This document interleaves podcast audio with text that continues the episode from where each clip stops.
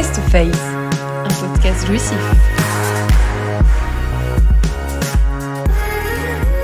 Salut tout le monde Aujourd'hui avec Charlotte et notre invitée surprise, on va vous parler de désir et pas n'importe lequel, celui qui nous habite tous, le désir sexuel.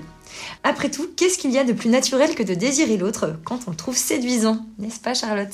Oui, on est hyper content de parler avec notre invité de ce sujet qui nous tient vraiment à cœur et tant de choses à dire. Et pourtant, le sexe a mauvaise presse dans le milieu catho, c'est en tout cas l'image que l'on peut en avoir, coincé, mis au plaxard, oublié, voire même nié. Bref, les cathos n'ont pas vraiment l'air de s'éclater, Charlotte. Oui, je suis bien d'accord, c'est malheureusement une, quelque chose... Dont l'Église a mal parlé. On va essayer de dépoussiérer euh, ce sujet aujourd'hui et d'en parler avec vous. Et nous sommes avec Joanne pour en parler. Bonjour Joanne. Bonjour. Bonjour Père Joanne, hyper content d'échanger avec toi aujourd'hui. Est-ce que tu peux te présenter en deux mots s'il te plaît? Eh bien en deux mots, je suis un homme et prêtre. On a une petite question spéciale pour toi, Père Joanne. Tu nous as donné une photo de toi on te voit avec une perruque, donc complètement éloignée de ta profession, si je puis dire. Pourquoi est-ce que tu as choisi cette photo exactement et pourquoi nous la partager? Alors, j'ai choisi cette photo parce que elle me paraissait euh, représenter quelque chose que tout le monde ne connaît pas de moi, qui est que j'ai envie d'entrer euh, au ciel en riant. Ça incarne quelque chose de lumineux, de parfait. C'est moi, pour moi, la perfection, c'est un éclat de rire euh, énorme quand on est aimé à l'infini. Ben, on a envie de rire. Et cette photo, elle incarne bien un moment où, où j'étais en train de rire entouré de plein de jeunes. Voilà, c'est un moment rayonnant, bon. Euh. Alors, on a une autre question pour toi. Tu es donc prêtre et tu as accepté de nous parler du désir sexuel. Mais c'est pas un péché pour un prêtre de parler de ça? Alors, c'est une très bonne question. Merci beaucoup. Parce que c'était pas une évidence pour moi non plus. C'est un cap pour moi. Le jour où j'ai compris que le désir, ça vient vraiment de Dieu et que le désir, il est bon on a besoin de savoir que c'est bon, le désir sexuel, pour en faire quelque chose de bon dans la personne, que ça devienne euh, quelque chose de vivant et de beau. Est-ce que tu peux nous dire pourquoi le désir sexuel est quelque chose de positif? Et Le désir sexuel, c'est quelque chose de positif parce qu'il est positif. on n'a pas besoin de prouver que la chaleur du soleil c'est bon, on s'y met, on sait que c'est bon. Eh bien, le désir sexuel, on a besoin de savoir en vrai d'où il vient quand même. Quand on sait d'où il vient, on sait que c'est bon. Objection. Pourtant, désirer quelqu'un, c'est quand même source de souffrance, rien que le, fait de désirer. Quand on désire fortement quelqu'un, ce passage-là est un moment euh, qui peut être douloureux, même si c'est partagé, etc. Mm. Du coup, en quoi c'est positif? Ah merci, elle est géniale cette question. Non mais c'est vrai parce que tu as tout calculé. Tu parlais de désir sexuel et là tu me parles de désirer quelqu'un. Et en fait c'est tout l'enjeu. Le désir sexuel, s'il se focus sur le sexe, il est pas bon. Mais désirer quelqu'un par amour, pour son bien, pour lui montrer qu'elle est une belle personne, alors c'est toute le, j'ai envie de dire un mot, euh, éducation, euh, c'est un mot merveilleux. Éduquer, ça veut dire conduire hors de soi, sortir de soi. Le plaisir sexuel, le désir sexuel, quand il est pourri, il est juste centré sur soi.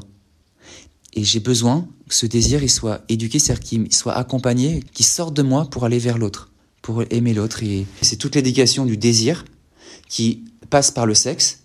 Il y a une source qui est d'origine sexuelle, mais qui vient en fait du plus profond de ta personne, qui va passer par la sexualité de l'autre personne, mais qui doit aller jusqu'au bout, qui est le fond de sa personne. la personne aspire à être aimée pour soi-même, et euh, moi j'aspire à être aimé pour moi-même, et l'autre personne qui est en face de moi aspire à être aimée exactement pour ce qu'elle est, pour elle-même. Une personne ne supporte pas d'être aimée juste pour une partie de soi, donc juste pour son sexe. C'est tout un art d'amener quelqu'un à l'aimer pour soi-même. Et donc c'est tout ça le désir sexuel, c'est de sentir qu'on s'arrête à quelque chose de la personne, qu'on le limite, qu'on le diminue, et en fait d'aller au-delà, de s'élever dès, le regard. Faut avouer que c'est un combat, parce qu'on n'a pas tous fait l'expérience de ce que c'est que d'être aimé pour soi-même.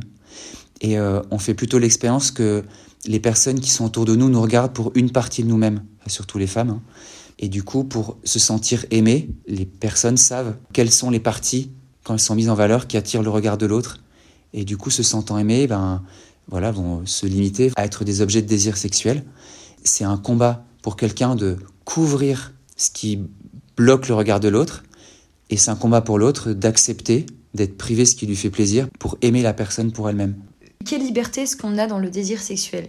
Parce qu'au départ, le désir sexuel, c'est une pulsion mhm. qui est très forte envers quelqu'un. En quoi on est libre justement de pouvoir aimer quelqu'un? J'ai un exemple qui m'est arrivé il y a récemment. C'est euh, entre ados. Il y a une ado qui est venue me dire euh, Je suis un peu embêtée parce que il y a quelqu'un de ma classe qui m'envoyait un, WhatsApp euh, Est-ce que je peux voir ta chatte? Et euh, je suis très très embêté. Qu'est-ce que je fais? Voilà, du coup, à votre question, est-ce que je, je vous renvoie la question? Je te renvoie la question. Est-ce que je le laisse à sa liberté ou est-ce que ce jeune a besoin d'être éduqué? Est-ce que, est que je le laisse libre de rendre cette fille malheureuse? Et en fait, il n'y en a pas qu'une apparemment, il y en a plusieurs. Ou bien, euh, est-ce qu'il a le droit d'être aidé? Est-ce qu'il a le droit à une parole qui sauve, à être accueilli comme il est? À entendre un adulte lui dire, tu sais, ben, pour être honnête, je sais ce que c'est, ce que, ce que tu éprouves, et je suis passé par là, et je comprends très bien. Et euh, ce qui peut te sauver, c'est de savoir que t'es pas jugé, que tu peux être accueilli avec ce désir-là, mais que, en revanche, euh, on va te prendre la main et on va t'amener à pouvoir dire à, à une fille un jour, je veux t'aimer tout entière et, et pour toi-même et, et pour toujours, parce que t'en vaut le coup. Dans le désir sexuel, la finalité, on pourrait penser euh, à première vue que c'est l'orgasme, en fait, tout simplement. Que propose d'autre l'Église que cette finalité-là? Parce que le désir sexuel est fait pour aller jusqu'au bout. Le bout dans un acte sexuel, c'est l'orgasme. Qu'est-ce qu'il y a de plus que ça? Ce que je vois, c'est qu'une personne, on va dire une femme, un homme, c'est pas ce que voient les autres gens. Les autres gens, ils voient un, un beau cadeau perdu au milieu d'une pièce. Il y a un beau cadeau qui est là, comme, un peu comme un, un jour de Noël. Tu as au pied du sapin des cadeaux, mais tu sais pas d'où viennent. On dit que c'est le Père Noël, mais tu le connais pas, tu l'as jamais vu. C'est complètement euh, anonyme. Il n'y a, pas- y a pas un cœur qui te le présente. Tu peux pas dire merci. Tu sais pas d'où il vient. C'est un objet qui est perdu. Or, une personne humaine, c'est quelqu'un qui a été créé. Mais je peux même te dire que je vois dans la personne qui est là, une main qui est posée sur son épaule délicatement et qui dit Cette personne, elle t'est donnée. Elle est un cadeau pour toi. Elle vient pas nulle part, elle vient pas du hasard, elle vient de quelqu'un avec un, grand cul. je crois qu'il y a quelqu'un, qu'il y a Dieu, qui donne les personnes à d'autres personnes. Et que le sentiment amoureux, c'est l'expression, c'est le ressenti sensible du fait que Dieu donne les personnes l'une à l'autre. Le désir sexuel accompagne ce mouvement qui fait que Dieu donne une personne à une autre. Et le souci, c'est que quand on enlève le quelqu'un, quand on enlève le grand cul, il reste plus que le petit cul.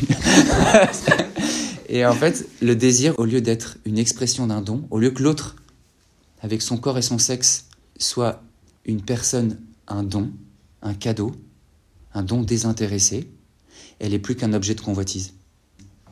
Et du coup, dans mon cœur naît le désir de la posséder et la peur de la perdre, alors qu'avant elle m'était donnée, donc j'avais pas peur de la perdre. J'avais confiance, puisque je savais que le donateur, il reviendrait jamais sur son cadeau. Alors que là, bah, il disparut et du coup, je suis, je suis seul. Alors, je vais être hyper terre à terre parce que ma transition, c'est de revenir au côté naturel de la sexualité et du désir. Donc, je casse un peu l'ambiance. La transition est pas mal quand même, puisque la question était sur l'orgasme. Et dans cette minute scientifique, tu vas nous parler de la question de la libido. C'est quand même un petit peu lié. Le crash est pas trop violent, pour moi, je trouve, dans tous les cas. Et donc voilà, cette minute scientifique a pour but de parler du désir avec un point de vue euh, un peu plus euh, scientifique. Parlons peu, parlons bien, parlons libido, nos pulsions sexuelles. Qu'est-ce qui allume soudain le feu en nous? Eh bien, c'est très simple. Sur le plan physiologique, ça se passe pas du tout dans la tête ni dans le cœur, mais ce qui active le désir sexuel répond au doux nom de dopamine. Et non, ce n'est pas une drogue, c'est la molécule du plaisir, un neurotransmetteur qui se charge de transmettre des informations au sein du système nerveux. Vous serez peut-être surpris d'apprendre que cette substance chimique se libère en grande quantité, non seulement au cours d'une relation sexuelle, mais aussi quand on écoute du rock ou après la prise de drogue. D'où l'euphorie. Bref, c'est la starlette du monde des molécules. En cas de sexe, ce qui déclenche une forte poussée de dopamine, c'est la testostérone pour ces messieurs. Elle est sécrétée dans les testicules et pour nous, ça se passe dans les ovaires. Ce sont les œstrogènes, nos grands alliés, qui sont là pour booster le désir. Ces hormones-là, on en a plus ou moins selon notre cycle, donc la libido varie quand elle n'est pas régulée par la pilule. Une libido, ça se booste avec de l'avocat, de la spiruline ou encore du gingembre. À bon entendeur, salut Rien de plus naturel que le désir sexuel donc. Mais il n'est pas qu'une affaire d'aliments ou de molécules biologiques. Ça se passe dans notre corps bien sûr, mais aussi et surtout en réaction à une stimulation extérieure. La naissance du désir commence donc par une rencontre entre deux êtres différents avec leur personnalité et leurs histoires. Merci Domitil. Est-ce qu'il faut tous qu'on mange du guacamole? Non, c'est marrant. Tu as parlé dans ta minute scientifique de la rencontre entre deux personnes, mais c'est, je sais pas pourquoi, quand je pense à la sexualité aujourd'hui, malheureusement, je pense plus à la pornographie, plus à l'image qu'à la rencontre de deux personnes. C'est pas forcément super positif ce que je veux dire. hein. Ce que je vois, c'est qu'en fait la sexualité euh, aujourd'hui, elle est plus marquée par euh, l'érotisme et surtout la pornographie. C'est-à-dire qu'entre deux personnes, il y a un écran. Et même quand deux personnes se rencontrent, en fait, c'est l'habitude qui a été inscrite pour une personne à travers sa relation à l'écran, donc à des images euh, sexuelles. Ça va donner un caractère à sa relation, les relations ensuite euh, charnelles qui vont avoir lieu. J'ai un petit exemple. Il y a une femme qui me disait Je sais quand mon mari il tombe dans la pornographie ou pas. Parce que il est moins stimulé, il est moins là, quoi. Je vois bien qu'il n'est pas là euh, comme il peut l'être. Pourquoi? Parce qu'il y a un désir qui a été déjà assouvi, en fait, c'est ça? Donc il a plus soif? Non, c'est que en fait, il cherche plus l'amour, il cherche plus la communion avec l'autre personne, et c'est plus ça qui le stimule. Ce qui le stimule, c'est son propre plaisir. Il est stimulé, il y a une recherche d'excitation qui passe plus par la communion des personnes, mais par telle pratique ou telle autre pratique qui paraît plutôt dégueulasse à l'autre. Ça devient une fin et non plus un moyen. La pratique en elle-même devient une fin. En fait, c'est la recherche du plaisir et non pas la recherche de l'autre. C'est-à-dire que c'est plus toi que je cherche, c'est plus toi que je veux aimer, et je veux te montrer ton amour, ta dignité, ta beauté, ta bonté, que tu es une personne que j'aime, et la sexualité est le grand moyen qui m'est donné pour te dire je t'aime, pour te faire sentir que tu es aimable, c'est je cherche mon plaisir à tout prix. Mais pourtant, le plaisir fait partie du couple, c'est-à-dire que le plaisir en lui-même, il n'est pas mauvais. Pourquoi là, il devient mauvais? Il devient mauvais simplement parce qu'il est recherché pour lui-même. Tu peux plus dire à l'autre je t'aime, mais j'aime ce plaisir plutôt. Donc on peut plus dire que le désir sexuel est que quelque chose de positif en fait là. Et euh, pourquoi est-ce que le, le désir euh, sexuel est, est entaché d'égoïsme, euh, de recherche du plaisir en lui-même et, et au point que ça peut faire mal à l'autre? Comment on explique ça? Je pense que c'est à cause de la peur. On a tous peur de perdre l'objet du plaisir. On est tous à la recherche de l'amour absolu et on ne sait pas ce que c'est que l'amour absolu parce qu'on n'a pas fait l'expérience et on confond l'orgasme ou le plaisir sexuel avec l'amour, se sentir aimé. Et du coup, on cherche euh, toujours plus d'excitation et, toujours un, un plaisir renouvelé au lieu de chercher l'amour de l'autre, de le laisser me dire je t'aime et quand je suis aimé, ben, je suis rempli. Alors que quand je recherche le plaisir pour lui-même, ben, je suis jamais rempli, je suis toujours frustré. Et du coup, de frustration en frustration, je vais toujours être plus violent dans la recherche de plaisir, toujours plus à côté de la plaque aussi. Ça a l'air d'être un cercle vicieux, hein, ce que tu décris. Quand on est dans un cercle, le principe d'un cercle, c'est qu'on ne peut pas en sortir. Alors comment on fait pour en sortir Je crois qu'il y a besoin d'une intervention extérieure, ouais. Pour demander de l'aide à quelqu'un, je pense par exemple à des sexologues ou des conseillers conjugaux euh, qui peuvent aider les couples. En fait, il faut peut-être se rendre compte soi-même ou faire prendre conscience à son partenaire que voilà, on a pris l'autre comme un objet. À quel moment est-ce que je peux dire que je prends l'autre pour un objet? Où est-ce qu'est la limite quoi? En vrai, c'est hyper simple. S'il y en a un des deux qui écoute son cœur, il va juste entendre qu'il est triste. C'est la tristesse qui est déterminante, la détresse intérieure.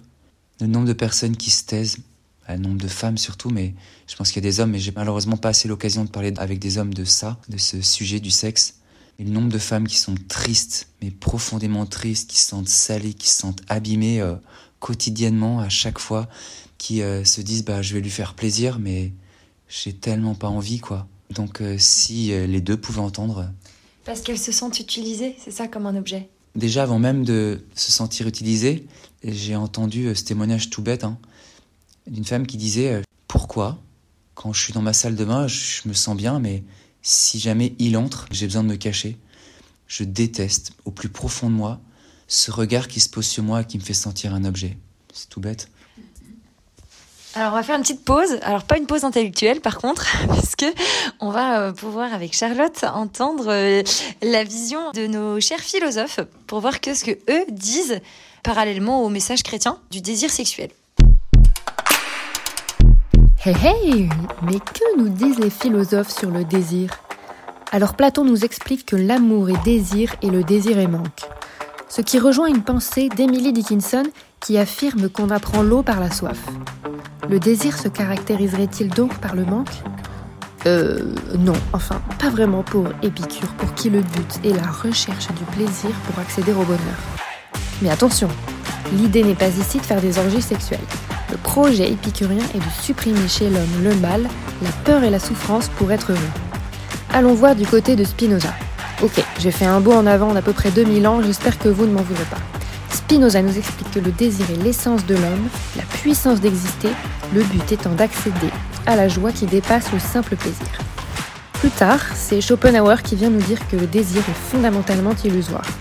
Pour lui, le désir est infini, il ne s'éteint jamais, il n'est donc pas possible d'accéder à cette plénitude absolue. Bon, et du côté de la psychanalyse, Freud affirme que le but du désir sexuel, c'est de satisfaire ses pulsions, sa libido, et même réaliser ses fantasmes inconscients. Pour Freud, la problématique du désir, c'est d'avoir ou d'être le phallus, symbole du pouvoir et de la domination de l'autre. Et pour nous, chrétiens, le désir sexuel est profondément positif et bon, c'est ce qui nous fait sentir vivants et surtout il a été créé par Dieu. Malheureusement, le désir sexuel a été abîmé par le péché, ce qui fait qu'il a été perverti.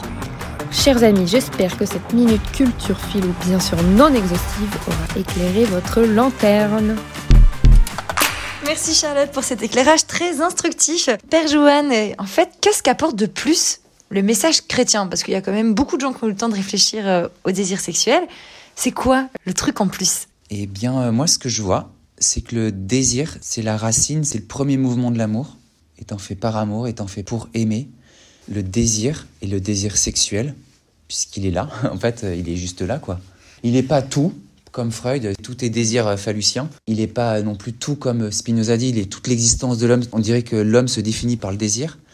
Mais en tout cas, moi ce que je vois, c'est que le désir, c'est un premier pas vers l'amour. C'est-à-dire que pour t'aimer, faut que je te désire. Il y a le désir sexuel, il est là, comme tu dis. Une fois qu'il est là, qu'est-ce qu'on fait? Parce qu'en fait, il est bon de base.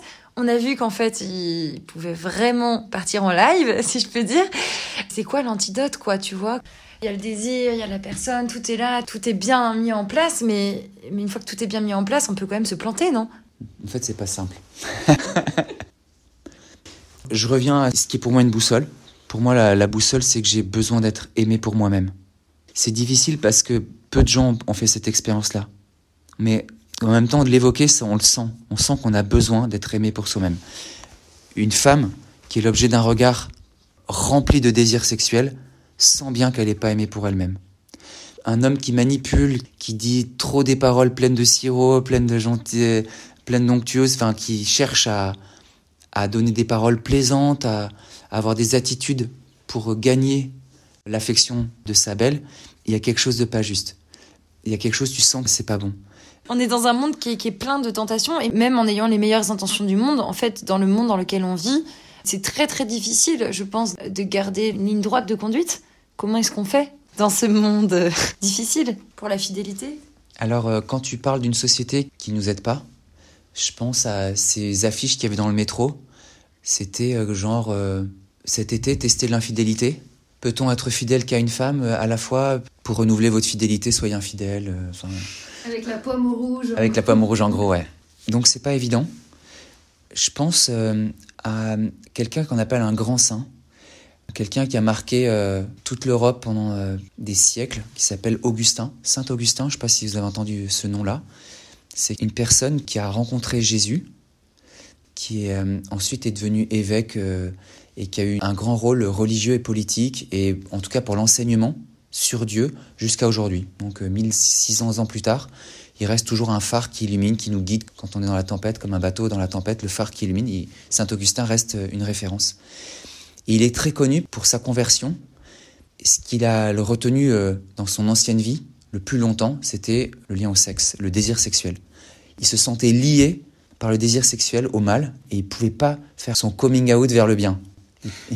C'était vraiment quelque chose de dur et son ultime prière a été celle-ci. Seigneur, je t'en prie, délivre-moi, donne-moi la chasteté, donne-moi la chasteté, mais pas tout de suite.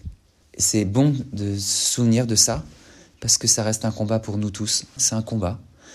Quand tu dis nous tous, hein, tu dis pas que les prêtres, tu parles bien de tout le monde. Exactement, oui, je pensais bien à vous aussi. Et pourquoi du coup nous, on est concernés? Parce que vous avez droit au bonheur, vous avez le droit d'être heureux, vous avez le droit d'aimer en vérité, vous avez le droit d'être aimé en vérité. Je peux parler d'un truc euh, qui me touche très profondément. C'est un mot euh, pas du tout à la mode qu'on appelle la pudeur. La pudeur, c'est le résultat quand on sent le sentiment de honte. Et la honte, ça vient quand on se sent l'objet d'un regard. Quand quelqu'un nous regarde, non pas pour nous-mêmes, mais regarde juste une partie de nous-mêmes. Ce regard-là fait naître la honte, et la honte donne envie de poser un voile pour couvrir. Je vais couvrir ce qui te focalise ton regard pour que tu me regardes pour moi-même. Donc je vais mettre un voile sur les parties sexuelles qui sont l'objet de ta convoitise pour que tu puisses m'aimer pour moi-même. Donc ça, c'est exigeant parce que ça demande de choisir. Soit je choisis d'être l'objet de ta convoitise, soit je choisis d'être aimé pour moi-même. C'est-à-dire je vais me priver du regard parce que bah, tu vas peut-être plus me regarder, regarder à côté, puisque à côté il y a quelqu'un qui va se laisser être objet de convoitise. Je vais traverser un manque, une difficulté, mais c'est pour que tu puisses bah, grandir, que tu puisses être éduqué. Je vais éduquer ton regard, ton amour, à non pas m'aimer pour juste une partie de moi-même, pour mon sexe, mais pour moi-même tout entier. Et donc, ça, c'est un peu concret, l'éducation, c'est ça. Une deuxième objection. Pourtant, il y a des personnes qui ne sont pas mal à l'aise d'être désirées pour une partie d'elles-mêmes et qui en éprouvent même une jouissance. Qu'est-ce que toi, Père Joanne, tu aurais envie de leur dire à ces personnes-là? J'ai une question à toi et une autre à ces personnes. La première, c'est pour toi, est-ce que tu en es sûr qu'elles sont heureuses et épanouies de vivre en objet de convoitise? Voilà, je te pose la question. La deuxième chose, c'est tu me dis donc qu'il y a des personnes qui semblent heureuses de vivre en objet de convoitise. Et qui l'entretiennent. Je pense à des stars, par exemple, qui mettent vraiment ça en avant, qui sont idolâtrées aussi pour leur corps et qui le mettent en, scène. Il suffit de regarder les clips, euh, etc. Je pense que ces personnes, elles restent dans une zone de sécurité. C'est leur zone de sécurité. En fait, elles, elles savent comment manipuler les personnes qui sont autour d'elles. Manipuler, c'est-à-dire avoir la main dessus, contrôler. Je contrôle le regard. Je sais ce que je peux faire pour avoir le regard des autres et gagner de l'argent et, avoir une place dans la société. Et du coup, bah, ma place dans la société, c'est de montrer mon sexe et mon corps et de le faire bouger et de stimuler la dopamine. Voilà, je suis un stimulant de dopamine quasi universel pour les grandes stars. Mais je leur pose la question, est-ce que vraiment t'aspires pas à être aimé pour toi-même, à connaître euh, la joie, le bonheur que quelqu'un te dise euh, je te choisis, je t'aime pour toujours? Tu es tellement digne tu es tellement digne d'amour que je choisis de t'aimer pour toujours, je me donne à toi. C'est vrai que donc par rapport à toutes ces personnes qui sont l'objet de convoitises et qu'on va regarder mais qu'on va pas forcément choisir de regarder quand on pense aux gens dans le métro, dans la rue, les pubs, euh, voilà, ça fait partie de notre vie aussi, c'est notre société qui est comme ça, mhm. qui est très euh, sexualisée. Mais on voit aussi que dans notre monde, il y a beaucoup de tentations qui s'offrent à nous et qui peuvent être vues aussi comme une façon de canaliser le désir pour soi, de vivre cette sexualité pour soi et et en même temps qui peuvent être vus aussi comme un moyen d'assouvir ses fantasmes, comme disait Freud, c'est la pornographie d'une part et la prostitution. Quand on rencontre euh, des personnes qui se prostituent, elles justifient leur activité en disant qu'il euh, y a quand même de la tendresse avec les personnes qui viennent les voir. Elles ont un, vrai rôle social par rapport à, cette misère euh, sexuelle. Et la pornographie, finalement, ça peut aussi être vu comme un moyen de se lâcher et d'assouvir ses désirs quand on n'a pas de partenaire. Comment faire face à ça? Alors, je te remercie pour ta question et j'ai pas de réponse, mais je peux vous donner un témoignage? Quand j'étais enfant, j'ai senti très tôt qu'il y avait un sexe différent. je, l'ai senti, je n'étais pas étranger à ça. Le désir sexuel s'enracine très profondément. Je sentais qu'il y avait quelque chose, il y avait une joie à être avec le sexe opposé. Et euh, que je, maintenant que je comprends bien, c'est très clair pour moi. Je vois bien que c'est, c'est tout à fait légitime, c'était enfant, enfin c'était normal. Et euh, à l'âge de 11 ans, mes parents sont partis pour le week-end et ils m'ont confié à des amis. Ils ont un fils qui avait 2-3 euh, ans de plus que moi. Et on s'est pas couché euh, très tôt. J'avais 11 ans. J'étais un enfant, euh, j'étais innocent. Je mets le mot innocent. J'étais un enfant innocent qui était habité depuis tout petit par ce désir sexuel, mais qui était vécu comme une joie, enfin comme quelque chose d'épanouissant, d'être avec quelqu'un du sexe opposé. Je, trouvais ça bon. J'avais des copains, mais les copines, les amis IE, je sais pas, c'était chouette. Et à l'âge de 11 ans, j'ai fait cette expérience de tomber sur une scène à 23 heures passées.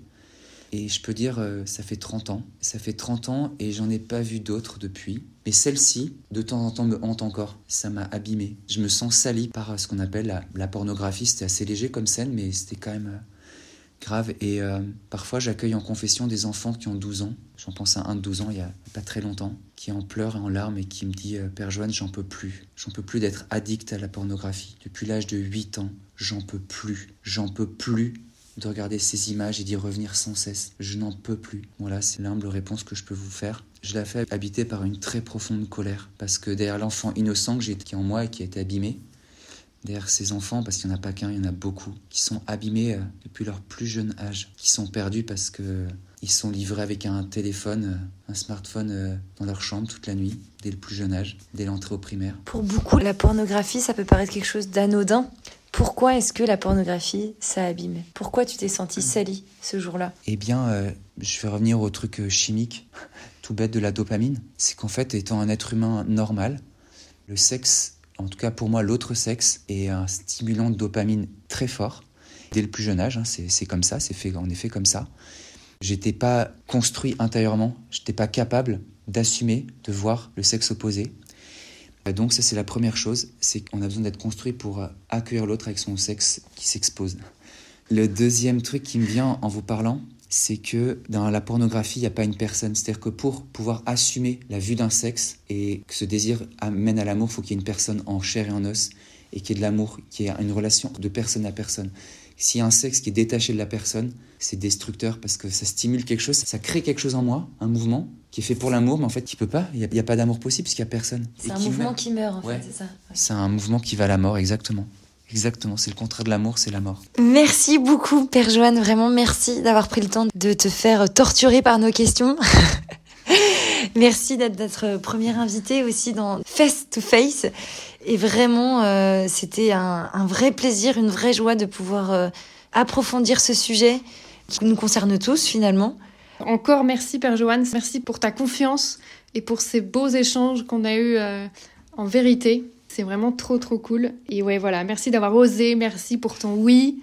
Eh bien moi je vous remercie aussi à mon tour parce que j'ai le sentiment d'avoir un trésor, un trésor dans un vase d'argile. Je reste fragile mais j'ai conscience de porter un, un grand trésor. Je suis très heureux de le partager. C'est la fin de ce premier podcast. On se retrouve très très très très vite pour une deuxième émission. On ne vous en dit pas plus, on tient encore secret le thème, mais en tout cas ce sera dans la continuité de tout ce qui a pu se dire ici. À très bientôt. Ciao ciao.